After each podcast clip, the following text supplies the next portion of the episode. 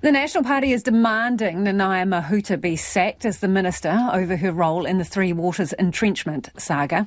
Labour performed an almighty backdown yesterday, voting out the controversial clause it previously supported. But its attempt to draw a line under the matter has been unsuccessful. Here's our Deputy Political Editor, Craig McCulloch. This is an opposition which senses blood in the water.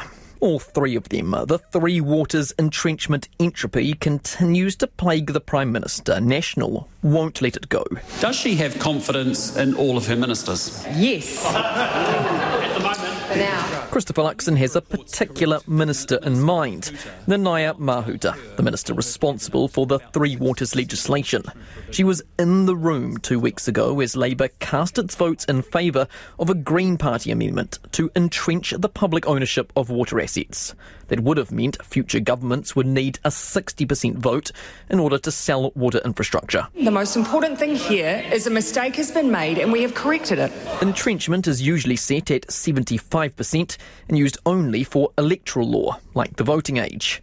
That was one of the reasons Cabinet ministers agreed back in May not to entrench the privatisation provision.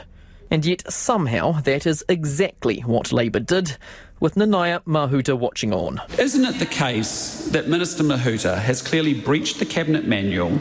And when will the Minister, Prime Minister, finally show some leadership and sack her? Uh, Mr. Speaker, no, uh, the member has not. Secondly, leadership is fixing a problem when you see it. The member on the opposite side has never once given New Zealanders an explanation of what he would do to fix failing water infrastructure in this country. Jacinda Ardern going on the attack as a form of defence and questioning National's commitment that it will not privatise water assets if elected. Labour maintains its position that you should never sell these assets. It would be good if the National Party confirmed the same. We also confirmed a mistake was made and we have fixed it. But the PM has stubbornly refused to explain how the mistake was made in the first place, suggesting only that she and other ministers may not have been aware what they were voting for. The Greens, though, say they alerted Nanaia Mahuta in advance and had negotiations with her, meaning at the very least, she knew. And National says the Prime Minister must act. Has she lost so much control over her cabinet that she's now either unwilling or unable to remove a minister who has openly defied her? Mr. Speaker, the minister has not defied cabinet.